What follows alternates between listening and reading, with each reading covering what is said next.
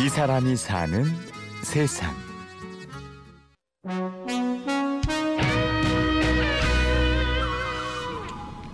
그 노래는 나 위에서 생긴 것 같아. 부처 같은 인생.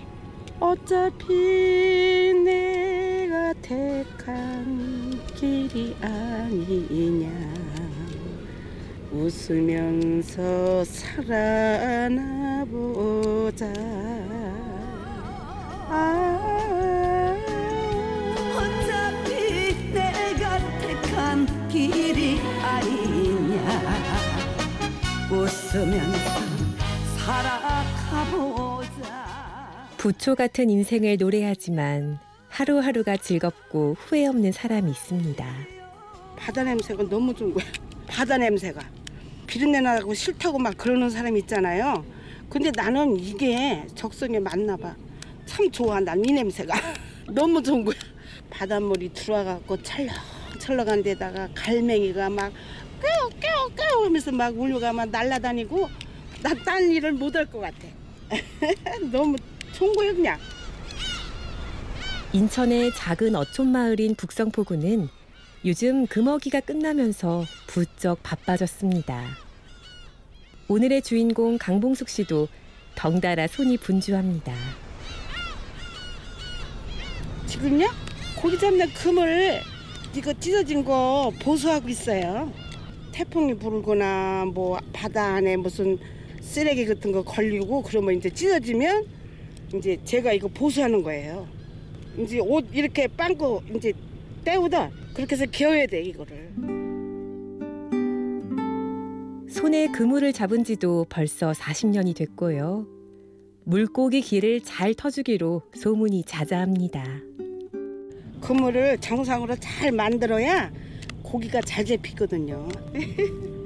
그러니까 예를 들어서 일자로 딱 정상으로 반듯해야 되는데 길로 얘기하면 이제 삐뚤삐뚤 돼갖고 고기가 일자로 들어가야 되는데 안 들어간다 이거지. 고기도 사람하고 똑같은가 봐요.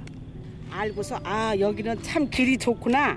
이 그물이 참 들어가기가 좋구나 하고 딱 쏙쏙 들어가야지. 길이 삐뚤다면 아 이거는 잘못됐구나. 그러고 안 들어간대 고기들이.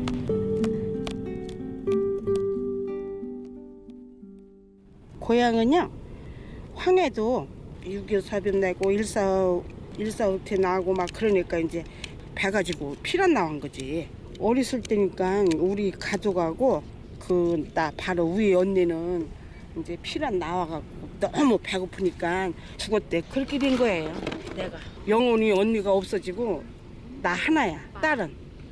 아유 얼마나 배고파서 막 죽었을까. 그 당시에는 진짜. 배고파 숨져간 언니, 꿈결 같은 고향의 모습.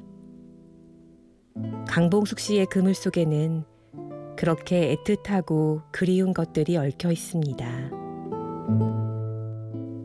그리고 다시는 돌아가지 못할 시절에 대한 동경도 있습니다. 친구, 우리 친구하고 대충 마루에서 둘이서 이제 앉아서 이제 그물도 짜고 저녁에만 또 이제 야 나는 바깥고기 너는 열무김치 갖고 와. 니네 열무김치 너무 맛있잖아. 그러면 열무김치도 쏙쏙 비벼서 맛있게 먹고 늦게까지 안, 이제 앉아서 그물 짜고 그랬어요 우리. 그러니까 그 추억이 죽을 때까지 안 잊어버리는 거야. 너무 재밌는 거야 그게. 그 시절이 돌아왔으면 진짜 좋겠어 그냥.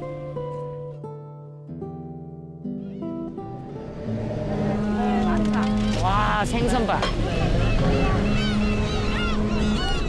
배가 들어오네요.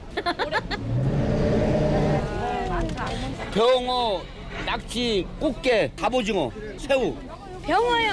만 오천 원, 만 오천 원. 오늘도 만선을 알리는 백고동 소리가 울립니다. 그럴 때 진짜 뿌듯해.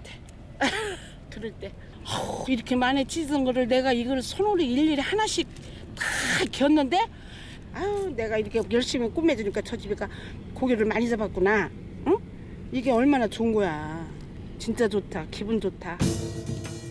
배 안 가득한 생선을 보면 그간의 고생스러움을 새까맣게 잊어버립니다. 어, 바닷가 있다면 고생스러운 일이 뭐가 있냐고요? 아우 있죠. 왜냐면 겨울에 아 진짜로 추울 때는 정말 힘들고 저기 여름에 올같이 더울 때야. 아 나 죽는 줄 알았다니까요. 그냥 내 인생 앞으로 일자로만 간 거야. 저 사는 거를 뒤돌아보면 열심히 앞만 보고 살았구나. 그리고 이제 자부심을 갖는 것 같아 애들이. 앞만 보고 한 길로 걸어온 한평생. 북성포구의 어민 강봉숙 씨는 노을로 물드는 서해 바다를 바라볼 때마다 자신의 인생을 떠올립니다. 그게 그물이 뭐라고 해야 될까? 내 인생에 한마디로 말해서 전부라고 그럴까?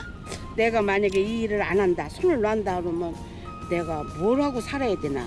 진짜 부처 같은 인생처럼 응? 내가 택한 일이니까 그렇게 생각하는 거죠. 뭐.